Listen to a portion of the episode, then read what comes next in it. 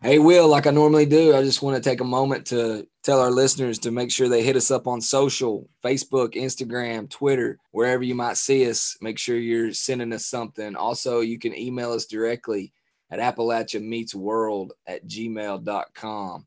If you get a moment, shoot us a line, give us some feedback. Yeah, and wherever you listen to the podcast, make sure you subscribe to Appalachia Meets World. It just helps our podcast, but it also helps you know when we're releasing a new episode.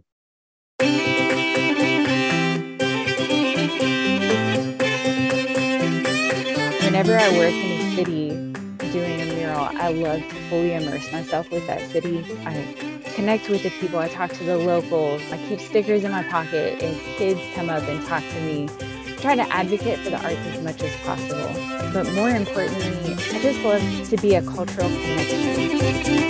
Appalachia Meets World, a podcast about place and perspective, but always Appalachian. And don't forget, Will, tonight's episode is powered by SOAR. Shaping our Appalachian region. If you're a entrepreneur out there, especially in Eastern Kentucky, check them out. Appalachian Meets World, we're back. It's Will. And Neil, my man is excited today. Oh, yeah. you just- excited today. Excited to see me, or you just happy it's Friday? You know, it's Friday. It's it's actually Veterans Day, man. Shout out to all the veterans out there. Yep, Johnny Warren, come on. Just excited in general. Good man, it's good to hear your voice perking up. I mean, it's always always great talk to you, but especially when you're excited.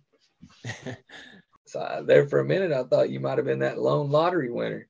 Can you imagine? What would you do first? Well, a couple things. We would no longer need sponsors for this show. Who? I would live on an island somewhere. You The and Kenny? is, I would ask Kenny over to the house to play privately for me.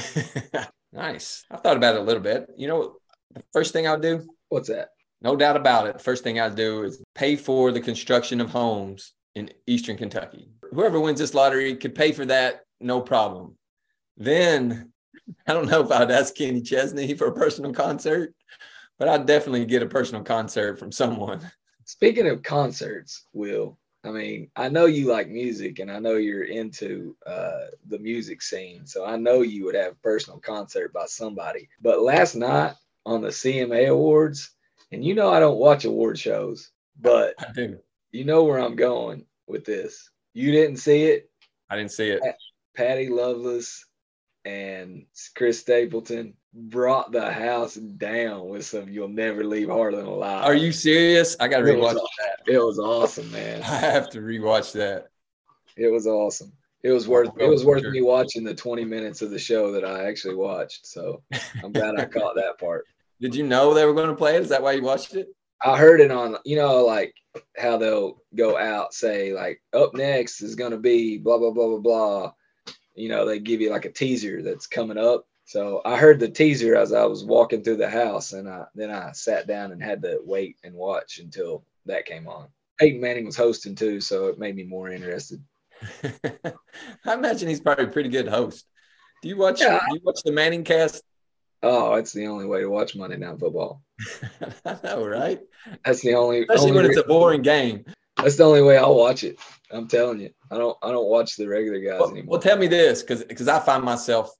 I find myself not even watching the game when I watch the Manning cast. Like I miss so much of the game because when I'm watching the Manning cast, I'm just watching the Mannings. That's true. That brings me to another question. So our podcast, uh, are you more of are you more of Peyton and I'm more of Eli, or is it opposite? Uh, I don't know. You're more you're more of like a Cooper and I'm more of like a Eli. Or Cooper behind the scenes. Yeah, neither one of us are Peyton. You just nobody's Peyton. Is that what you're saying? Well, I'm just saying Peyton is so analytical all the time about every little intricacy, and the other two would be much more fun to hang out with. yeah, I think I think you're probably right. I got a couple pieces of Appalachian news for you this week. That's why I'm here. I wanted to mention a couple of openings. So there's a grand opening of Create Appalachia. It's in Johnson City. It's a center for art and technology, but it has a grand opening on November the 19th from 4 to 6. And I wanted to mention it because the reason that they put together this Create Appalachia was really to drive economic development by supporting creative entrepreneurs. So that's artists, people in the creative space. I think it's a really awesome idea. They had found in Johnson City that the artists that were getting trained at the university there were leaving because there were little opportunities. So they built this center, which is opening, like I said, November 19th, to really be an incubator for the creative economy for artists and creatives in the region. So I think it's pretty cool. Cool. But you can check it out, find out more. They have a lot of programming, a lot of grants, a lot of programs. It's createappalachia.org. Awesome. Any more app news for me? There's another opening I just want to mention real quick. It's Indigenous Appalachia. It's an ex- exhibition by the WVU Art in the Libraries um, on the WVU campus. It is really to highlight the Indigenous history within Appalachia. It's a really cool event. That's November 5th, 14th at 7 p.m. It's the launch event. So check that out. You can find it at the WVU library site and you can register to attend. Awesome. One other thing All right. the UK Art Museum is launching a new, uh, actually, it's just kind of highlighting, but it's having a launch date on November the 12th. A new comic book called Nitelite, N I T E L I T E. And it's written by Trayton Blackburn. He's an alumnus of the University of Kentucky Department of Theater and Dance, but he has gotten into writing comics. And it, he, was born in Pikeville, and this comic is all about Appalachia. It, uh, the main characters from Appalachia. They, I just think it's really cool uh, to see the art, arts, and work through this comic book. And they're having a, a launch, the grand launch, I guess you could call it, November 12th.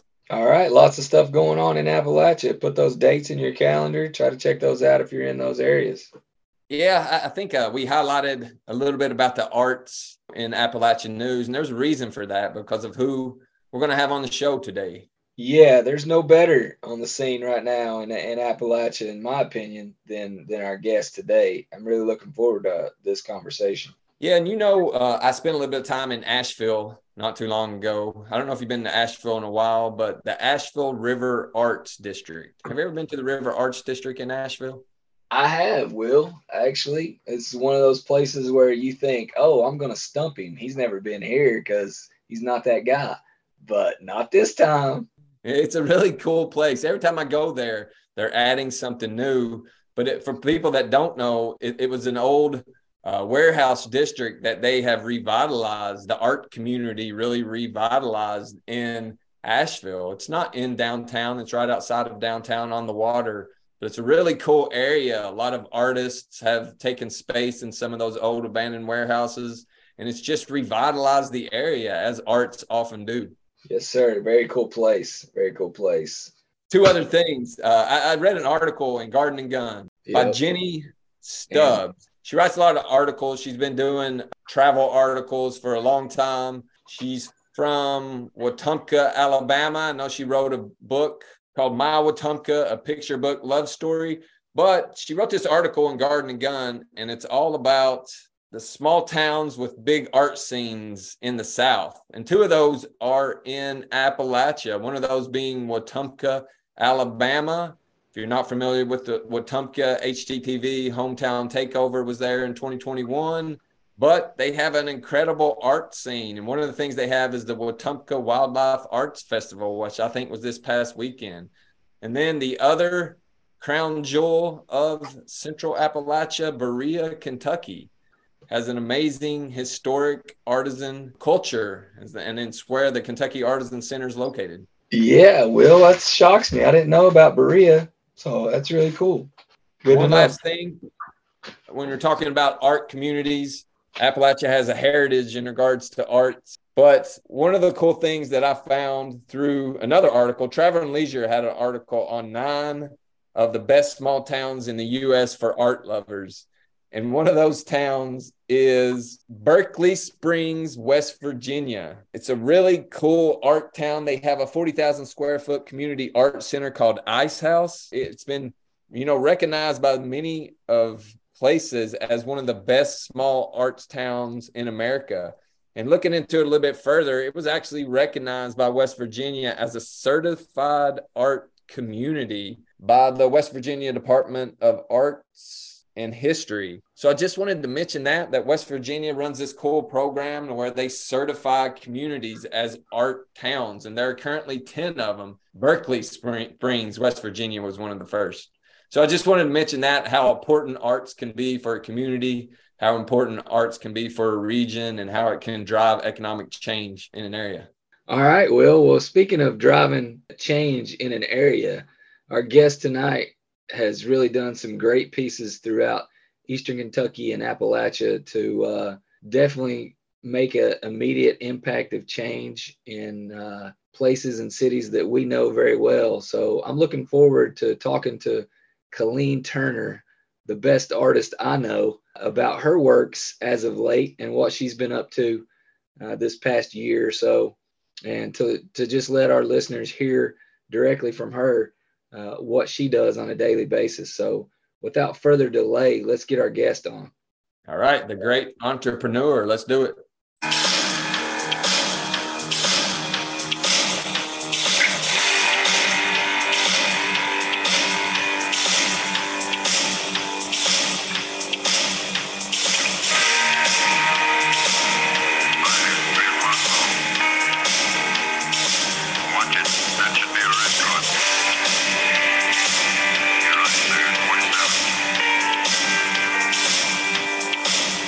On the show today, we have a special creator, Colleen Turner. She's an Appalachian artist a muralist and what we like to call an entrepreneur. She is working to bring art, imagination, and creativity to all of Appalachia, one small town at a time. So, Colleen, we want to thank you for being on the show. Really appreciate your time. We know you're busy, but thanks for being here. Oh, thank you. The the pleasure's all mine. It's a joy to always have an opportunity to talk about art and share what I do uh, with the community and now listeners everywhere. Absolutely. We want to dive right into that. But first, we have a question for you that we ask everyone. Like most Appalachians are big on history, big on tradition. Our family is as well. We have appetizers at the holidays, usually this big spread of appetizers. So we wanted to ask you do you have a favorite appetizer or just holiday dish? Ooh, I have been anticipating this question as a, I'm a, no. I'm a long time listener. so I appreciate it. How else am, am I going to um, stimulate my brain while I'm painting? yeah, you listen to great podcasts. So, a dish that would be my favorite is my mother's salt pork green beans they stew and meld the entire day on the stove top and just aromatic flavor you know it fills your nostrils and your palate and there's not a bean left in the pot at the end of the day. Only an artist would pick green beans. I love green beans. Does she can them too? My mother does not. My granny did and my love of green beans started with her straight in the garden. I'll eat green beans straight off the bush as a snack as a meal all day, every day. Did you grow um, up breaking them? Yeah. Stringing beans. Yeah. so greasy beans were a thing that I learned about when I came to Kentucky. There's a different palate to different beans, as I've learned. So stringing and snapping beans, I did a lot of. Not many beans made it into the bucket. That's a great answer. And and speaking of that, you know, you said when you came to Kentucky, can you just uh, let our listeners know, tell us a little bit about yourself and how you became this amazing artist? Well, still becoming an amazing artist. But uh, a little bit about me. I'm not going to say the trite answer of I was born with a crayon in my hand or, you know, I had this ability because I truly believe that our abilities in whatever we choose to do is learning and relearning and growing every single day. So I'm an artist and a beginning artist every day and growing and changing that one technique and skill at a time. However, in growing up in Ohio and nurturing this artistic ability and stuff like that, I wanted to go to an art school for college. Uh, my mom wanted me to go to a liberal arts school. So I found my home after Cumberland College in Kentucky. The mountains, the water, the people has a lifestyle that I crave and desire to be a part of. And so I found my home in Kentucky so I've I've always been an artist in some capacity doing things for other people, commissions and small projects, but working for someone else doesn't compare to working for yourself, setting your schedule, your day, choosing your clients, and uh, really the outreach and time that you have. And so I decided I wanted to try this art thing full time and work for myself. And uh, everyone doubted me, said I wouldn't be successful at it. And so, me, I like a good challenge. I had to prove them wrong. And so I went after it full force and slowly have built, I wouldn't claim it to be successful, but I'm making a difference in ways in breaking the stigmas and labels of art and artist and being a working artist. There's a lot of power in art as far as therapy and growth and placemaking and community development and just a whole different connection with people that is, I wouldn't say it's lost, but it's definitely undervalued in a lot of ways. Yeah, I, am glad you made that point. We want to talk about you. I, I mentioned you're a muralist. We want to talk about that in a minute, but you know, we talk about community development. We talk about economic economic development a lot on this show. We also talk about the importance of downtowns, especially for the smaller rural communities some people would argue that downtown revitalization may be the, the most important economic development tool there is, especially for those small towns. I want to give a shout out. There's a really good downtown revitalization ready guide out there. I know the Appalachian Funders Network, the Central Appalachian Network, Foundation for Appalachian Kentucky, and CEDIK kind of partnered to put this thing together, but it's called Thriving Downtowns, an investment playbook for Appalachia. That being said, whenever a community is starting to think about revitalizing a downtown, the arts always comes up in conversation. It's actually probably the first thing that comes up. And I don't know if it's because it's low hanging fruit, if it's something that they can see an immediate impact, but you kind of alluded to it briefly before, but how important are the arts to downtown revitalization from an artist perspective? And why does the arts sometimes get forgotten about until you know they start talking about downtown revitalization or something important mm-hmm. low low lying fruit is a great way to explain that. People like quick fixes and uh, nothing against that.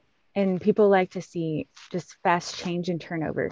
Without diving into murals beautification and facades and simple things of a downtown can easily make that statement and impact and start in small ways low lying fruit also in regards to how to utilize and plan with an end in mind I think artists are forgotten to be a part of those committees and the beginning stages. And so at the end of you know a year or um, a project they're like oh we totally forgot we could have done this and it should have been planned from the forefront that we should budget for X amount of murals or this artistic event or beautification. If that had been started from the beginning, it could have altered that end result. But from the beginning, if you involve the arts, beautification, rural development, and anything from landscaping to facades to murals to lighting to um, even just trash pickup, all of those things fall together hand in hand as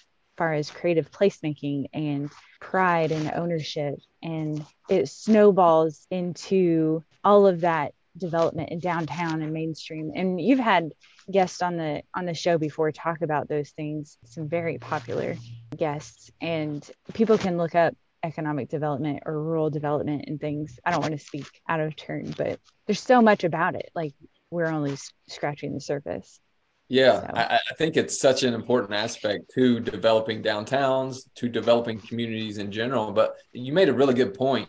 During the planning process, a lot of times the artist, the artist community is forgotten about, and they should be included. They should be at the table to talk about how to revitalize the community because, like we said, art and beautification always comes to the forefront as that quick fix or that immediate thing that you can touch and that you can see as art is. Yeah. We wanted to really dive into your murals. They are an amazing, I don't know if anybody's ever seen one of your murals, but I think you may have them on your website, a few of them.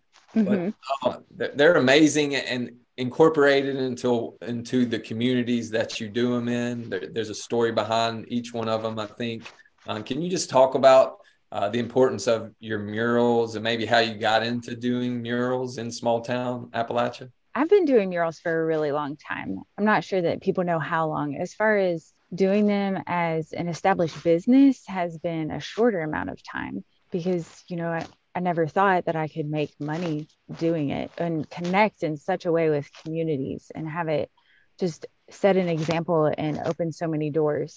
And then in doing that with clients, um, as far as like murals in their private residence, and um, then, you know, evolving into businesses and branding and custom designs and stuff like that.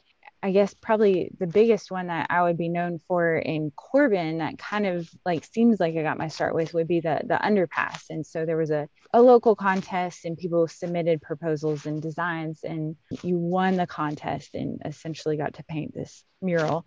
And then from there it just took off. I had like three jobs at the time and I was trying to do this mural also. And so it was it was a lot to balance, like a very big juggling act. I don't know how people do it.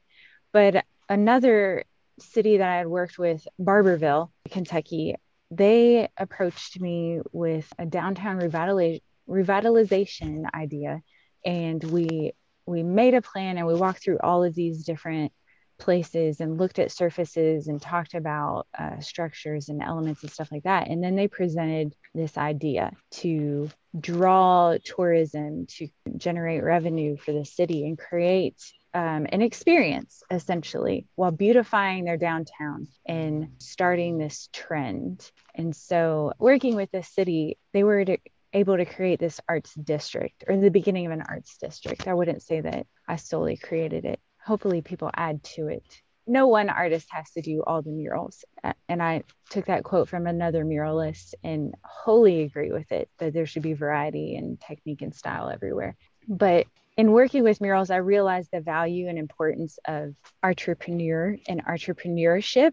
I like the entrepreneurship because whenever I work in a city doing a mural, I love to fully immerse myself with that city. I connect with the people. I talk to the locals. I keep stickers in my pocket. If kids come up and talk to me, I try to advocate for the arts as much as possible. But more importantly, I just love to be a cultural connection between a community and then being a, a guest in their community. But I also rename myself as a local at that time because I, I become a steward of their city. I'm as courteous with them as they are me. And I've just been in some amazing cities that, you know, it's been 90 degrees outside and they stop and check and make sure I have water or something to eat. People have brought me homemade muffins and coffee and just these amazing things. Like, you know, I can't experience stuff like that sitting behind a desk.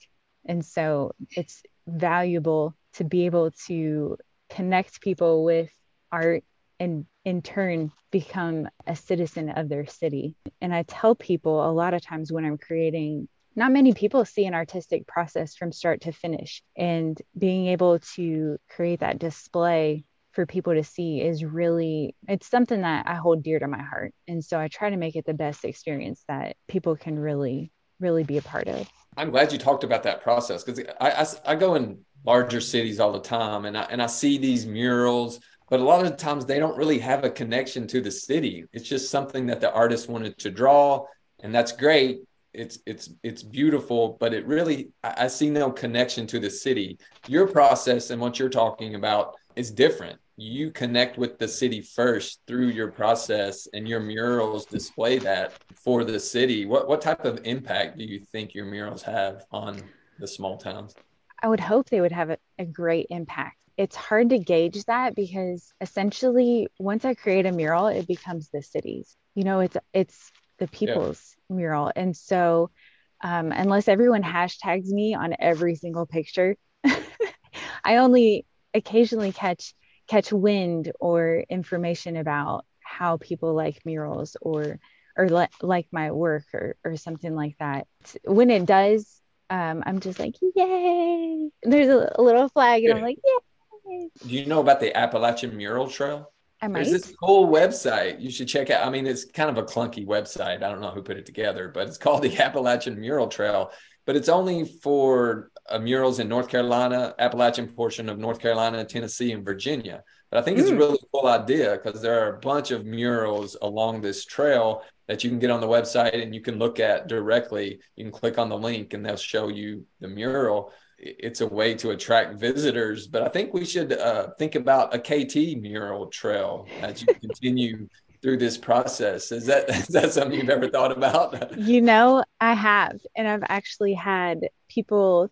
I would I would call them collectors, Killeen collectors, Killeen Turner collectors, approach me and say, "We're gonna do the Killeen Turner mural trail today," and I was like, "Oh, that's amazing. It made me want to do something more for them. Like if they went to all the murals, maybe they get dinner with me or like a studio visit or like a cool enamel pen with like my branding on it. Like, yay. Just as a quick marketing idea, you need to put the KT trail on your website.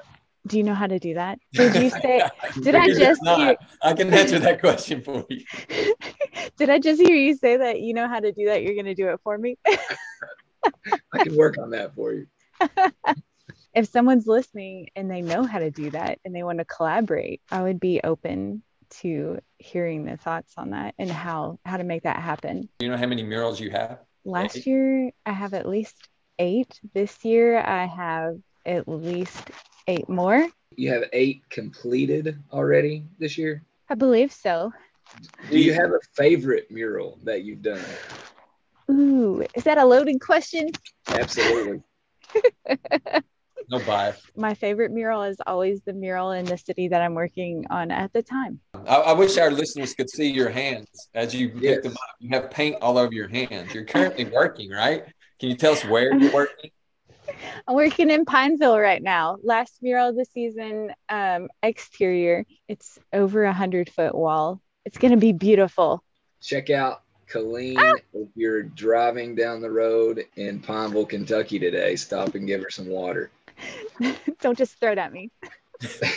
also, also accept forms of coffee, fruity Noted. pebble treats. we also know that you were recently the artist in residence at the Appalachian Big Ideas Festival. Congrats for that. That's oh, thank pretty you. awesome. How was that being the artist in residence?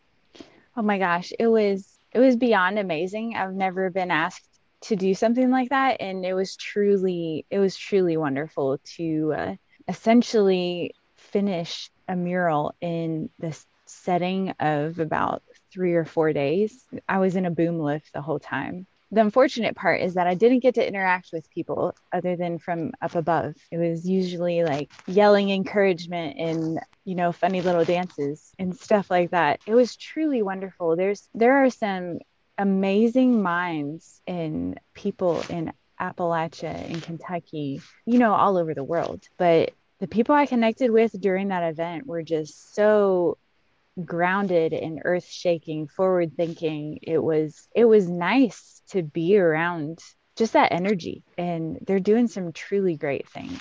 I personally got to talk about um, creative placemaking there and uh, similar to, to what we had discussed. And then there was a lot of Q and A further into the mural process and what that looks like. It was fun. It was really fun. That was a really different mural. I got to think a little more freely. I'm going to revisit earlier, you had mentioned you drive through big cities, and a lot of times you see murals that seem disconnected from maybe where they're at and what they're a part of. And that's a really hard struggle in painting and creating for a client is do you fully give up being true to yourself and create something that you're uncomfortable with or that not truly your style that isn't recognized by your hand? Or do you create something that is purely you that you um, envelop and want to put out there for the world? Essentially everything everything's a canvas but your client can really dictate a lot of what you do and how you create it's nice it's nice to connect and subtly suggest artistic designs with murals in, in, a way that promotes a forward thinking image and artistic style it's a really valid point you talked about being honored being the artist in residence but um, we talk about capacity building on this show a lot too. We've had Leadership Kentucky on the show. We know that you went through the Bright Leadership Program, which is a, an excellent program in regards to the Kentucky leadership we just want to ask you about that experience and how important you thought it was to bring the art community, to bring artists into that leadership capacity building space.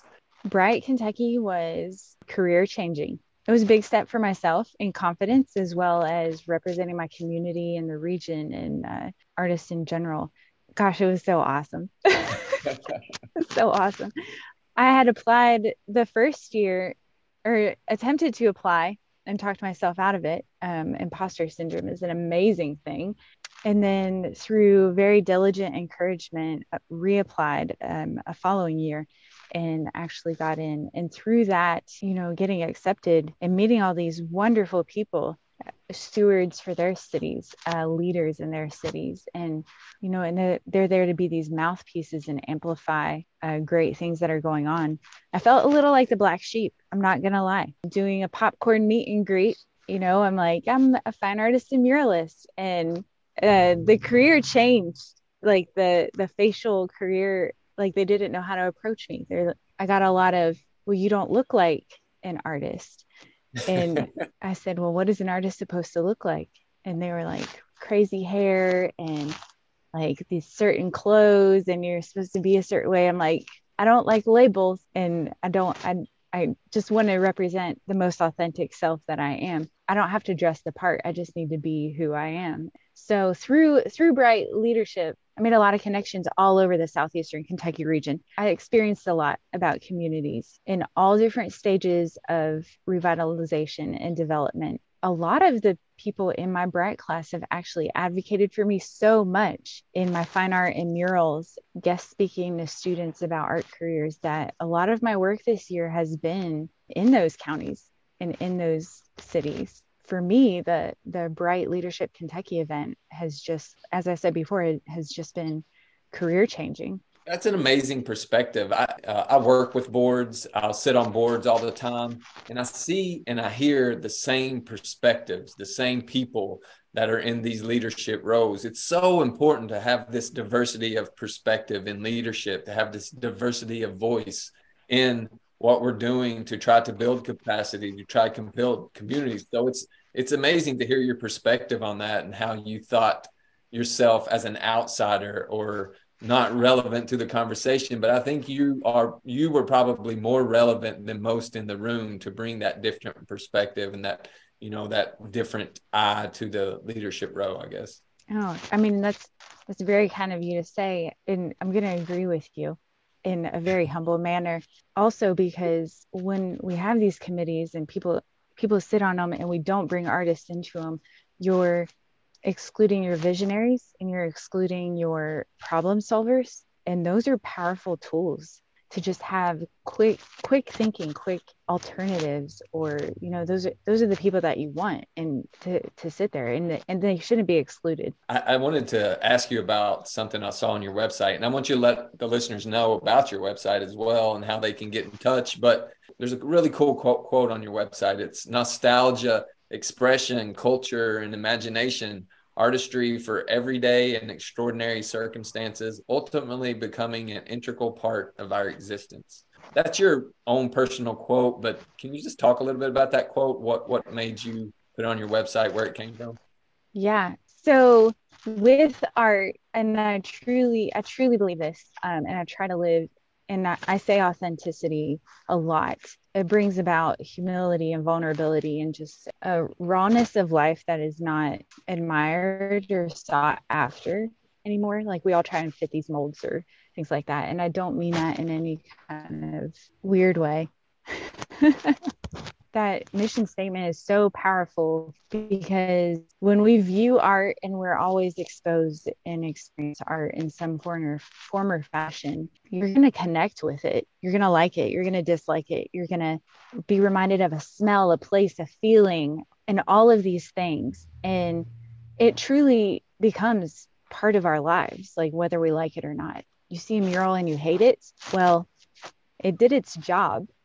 it's art you adorn yourself with certain brands and styles that you that you like and they mean something to you. And so delving deeper into that mission statement i really wanted to hone in on time and life and creative elements and things that are lost and just put a familiarity to that phrase. But essentially we're integrated with creative mindsets. We all create in some way, in in some capacity, and so just nurturing those is being being true to yourself and just yeah i can't i can go on and on and on about this but it, it's uh it speaks for itself. It's really cool really visionary uh, obviously from a creative mind. Uh, where can our listeners see it?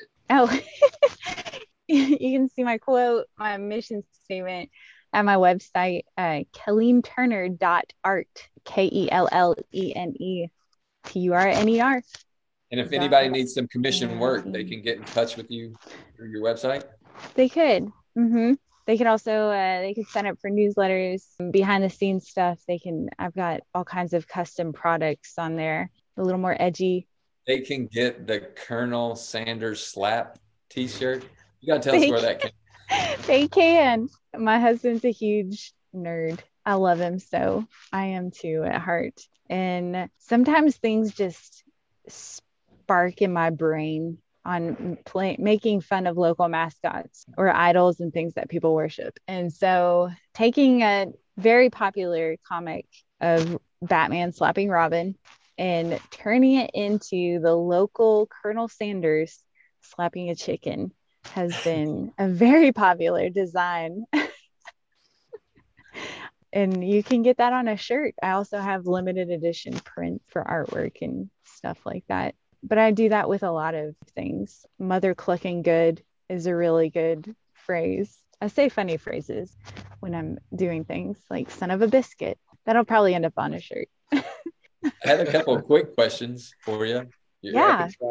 Do you have a favorite piece of art and a favorite artist? Mm, a favorite piece of art of my own or of somebody else's? Uh, either or. There is a piece of art I've created that will never be seen it is my husband's piece. It is the patent to my heart. Oh, little mystery behind it, huh? If yeah. No one's ever going to see it, right? No, it's a private collection piece, but it, I mean, it is what exactly what I said. Um, it looks just like a U.S. patent print.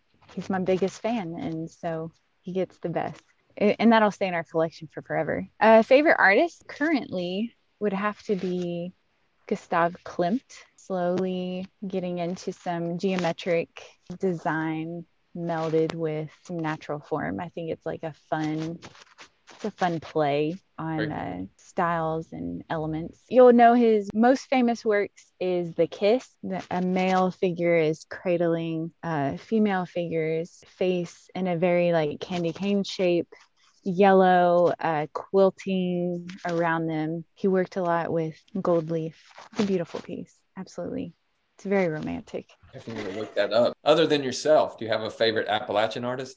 Ooh, Appalachian artist. I mean, you are um, in Pineville, so great artist in Pineville. There are so many fantastic Appalachian artists. Hard to name drop because stylistically, I could name, I could almost name one for every single type of work in the genre. So I don't want to pick favorites. It's because I'm influenced by so many different artists, just the way they work, the way they capture, the way they present conversations, time, talking technique and materials. It, it's endless. There, there's a guy in Pineville, Michael Rome, who mm-hmm. done a lot of painting over the over the years. I, I was I was just giving him a shout out.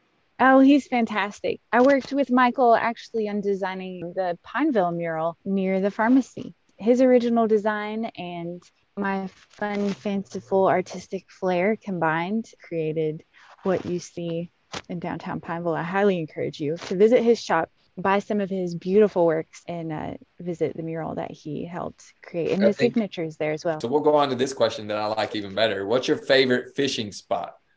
Ooh, oh, I love it. Ah, on the farm. I know exactly what's in there. I know the hot spots, the honey holes, what to throw, what they hit. Oh, yeah. Where's that? on the farm? Where's that? Where's the farm? Williamsburg.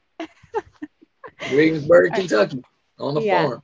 Sorry, I got excited. I love, gosh, I love fishing. Oh yeah, what's your favorite? You have a favorite lure? Mm, uh, topwater popper or a pumpkin seed frog gets them every time. Good advice. you ever fly fished? Yes, that's a silly question. Well, what do you? I'm not prefer? good at it. What do you? Yeah, I'm not either. What do you prefer? Anything that anything that's biting, anything that catches the fish. also a silly question. Similar to that question, what do you love most about Appalachia then? Mm, the lifestyle would encompass it all the people, the places, the experiences, the food, the culture, the resources, just all of it. The hunger for growth and the appreciation of the past, just quality of life, man. I can't sum it up more or less. I think that's perfect. Because I listened to your previous comments on the beginning of our show, what is your favorite restaurant green bean? If you ask me to rate local ranch, I can I can tell you top top five ranches but, in but you Corbin, don't Kentucky. Order, you don't order green beans out? I do, but they're subpar to mom's. Of, of course, of course. Some things that our listeners don't know. You have a twin. Have you and your twin ever worked together on murals, or have you ever used her to go do another mural while you're working in another city? No to the latter. Yes to the first one. So we she's an artist. Work extremely well. well. Yes. Yes. Um, she actually has training in scenic design and painting, um, instructed for quite a few years, has traveled all over the world, taking and teaching. And of course, because she's my twin, I don't have to communicate with her. We just paint and have the most Disney-fied time uh, ever. And Disney-fied means we talk in Disney quotes. We don't really give instruction. well, you're talking to two guys that have very different opinions on Disney. Oh, I know. yeah. Uh, I've listened. Long time yeah. listener, guys. Okay. Okay. Okay. but you're not you're not wrong, both of you.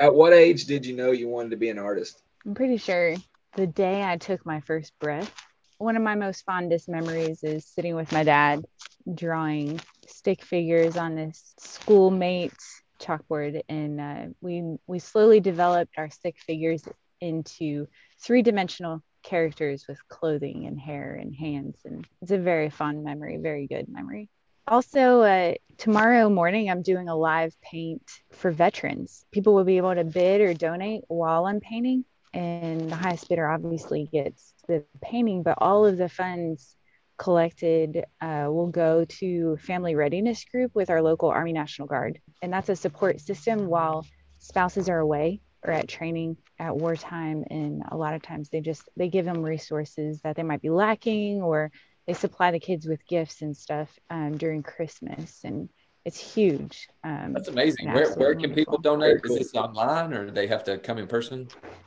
It'll probably be on my PayPal um, and it'll be available on my uh, link during the live live stream. I've never gone live before, so we'll see how it goes. What what advice would you give to a young six seven year old girl or boy that wants to be an artist?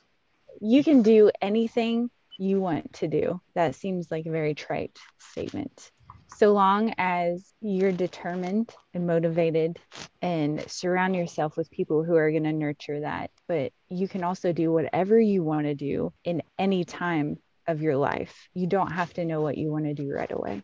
So, in, in tradition to our podcast, I, I have to ask this question. The first thing that comes to your mind when you hear the word Appalachia? Hmm you know, I'm going to have to say lifestyle again. The lifestyle of, uh, in Appalachia, which you've already alluded to. I think that's a great answer. It's very cherishable. Also, in tradition, you mentioned before from Ohio, now live in Kentucky, but just where do you call home? What makes it home for you? What makes it unique? Mm, so I'm going to go back to um, when when I immerse myself in a community. Well, home is always with my husband, wherever that may be. But home can be anywhere you want to make it. I, and when I say I immerse myself in a community, um, I usually have a family that I stay with, which has been a huge blessing because then that's quality time that I get with them. I'm going to get a little uh, teary eyed here. You know, that's time, that's time with them, time that I'll never get again, time and growth with my husband's family, with my family, with friends. I've stayed with some amazing friends. Being there and and experiencing what other people experience and and I'm going back to stewardship. I always just try to be the best steward of life that I can. But if you look at when I hashtag any of my pictures, my murals and stuff like that, I put love your city, hashtag love your city. I truly think you should love the city that you're in, be it supporting local, buying local, eating local, whatever that looks like, shopping local, or picking up trash, or just being kind, complimentary, helping put something away, helping someone get in and out of, you know, any act of kindness. I truly think you should love your city in any way that you can. An amazing answer. Always enjoy hearing people's different perspective on that answer, but that was that was spot on and perfect.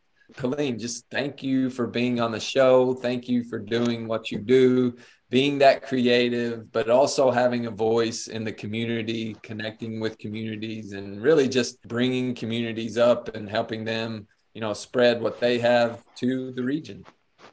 Oh, well, thank you so much. I appreciate everything you all are doing too. Um, just you, you guys are great advocates for Appalachia and uh, just the whole region. I, I can't wait to see how you guys grow and even more because you're doing great things. Thank you for that. But just to follow up what Will said, I really appreciate how you immerse yourself in the cities and um, become part of the city. I really appreciate the fact that you uh, understand enough to do that and care enough to do that. And uh, I, I, look forward to seeing your latest mural that you're currently working on. I also look forward to, to helping you uh, somehow create the KT trail on your website. So uh, we'll, we'll do it together. Thank you very much for, for being on our show. And for everybody out there, in case you were wondering, topwater poppers. That's the lure of the day. Topwater poppers. Is a red worm, white tail. Sometimes it works.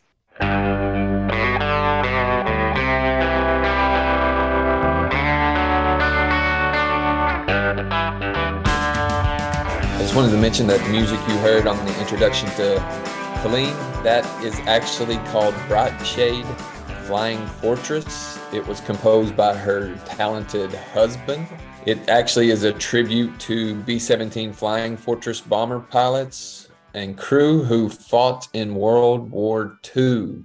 You can actually find it on YouTube. There's a video that goes along with it. It's also composed by him. It has real footage from World War II. It's called Bright Shade Flying Fortress. You can just search for it on YouTube. He also is a veteran, so we want to thank him for his service on this Veterans Day. All right, Will awesome, awesome guest today. Colleen Turner is such a, I told you before, she's just a great conversation, someone that's always very thoughtful and impactful in the words that she speaks. Not only does her art uh, impact many people, but the words and the thoughtfulness in everything she says is just uh, really refreshing to hear. So I'm very grateful that she came on our show tonight. And uh, I hope that all of our listeners and followers will check out all of her art. Uh, I know we made her spell it out on the show, but you can see in our show notes how to see more of Colleen's art, but it's colleenturner.art. Check it out. Yeah, even beyond her art, I found it really insightful in regards to how she talked about how important it was in her leadership development, but how important it was for communities to include the creative class when they're when they're talking about community development, when they're talking about economic development. I just found that really interesting and a cool aspect to uh, what she does. Yeah, I, I guess probably my favorite thing that you heard Colleen talk about is the fact that she immerses herself into cities and projects that she becomes a she becomes part of the of the city that she's working in or you know the project that she's working on. And i've witnessed it firsthand of her trying to learn as much as possible as she can when she thinks about the the the art that she's creating. So kudos to her for doing that and uh, i can't wait to get started on that kt trail yeah yeah I, I was just going to mention that that's that's really cool we definitely need to work on the kt trail i know i mentioned the appalachian mural trail you can see that at muraltrail.com. But it just highlights not only the murals, but also the towns that the murals are in. And, and to your point, you know, the KT Mural Trail not only highlights her murals, but highlights those towns that she immersed herself in for those uh, periods of time. Absolutely. And I know you probably got a business of the of the week for us today. But uh, also wanted to make sure we mention that you can buy or get with Colleen on on her website. Uh, if we don't highlight any any specific business, we did want to make sure and highlight her as an entrepreneur and and her business in itself. And that's Colleen Turner dot art. Just to keep with the theme of the episode, you know, I talked about I just spent a little bit of time in Asheville a couple weeks ago. Well, when I was there, I took a tour. It's called the Hood Tours. It was this areas of Asheville that I guarantee you've never been, and a majority of the people that go to Asheville have never been. It's really about the Black history, but that's not what I wanted to talk about. I wanted to talk about something that we kind of finished the tour at. It was the Peace Gardens and Market. It's in West Asheville, and it's in a part of Asheville that, like I said, not many people get to see, but it's this cool, really incredible uh, community garden that they've built over time. When you first look at it, it looks like a bunch of to be honest, a bunch of junk. But the more that you walk through it, the more that you walk through this community garden, every piece in the garden tells a story. A lot of it is about Black history in Asheville, but a lot of it is about history in general. And it's just this amazing community garden full of artistry, full of creative space. But I just wanted to mention that because DeWayne Barton and his wife are the two that actually started this Peace Gardens in their community. They wanted to give back to the community. They were tired of seeing it going down the hill. And they have really rejuvenated this community. They have a lot more plans, but you can find the Peace Gardens and Market at urbanpeacegardens.org. It's a really cool idea and it's amazing organization. Like I said, DeWayne Barton, he also has the Hood Tours parts of Asheville that I guarantee you've never seen. Talk about the Black history, but you can also end up in the Peace Gardens and Market. So check it out. Very nice, Will. I'll check that out next time I'm there. Everybody goes to Asheville to see the Biltmore. I'm sick of the Biltmore. I'm going on those tours. Another great episode. Hopefully, our listeners enjoy it as much as we did. I thought uh, uh an amazing guest. She's doing some incredible work through her art, through her leadership, through her community action. Still want to commend her again for that. Thank her for her time. Absolutely. Thanks, Colleen. I guess we can end it like we usually do. Till next time. Peace. I'm up in the mountains again. I'm getting lighter, the air's getting thin. Now I'm facing down with a grin. I've been in the city too long. Sidewalks and buildings and singing sad songs. Now I'm back up where I belong in the mountains.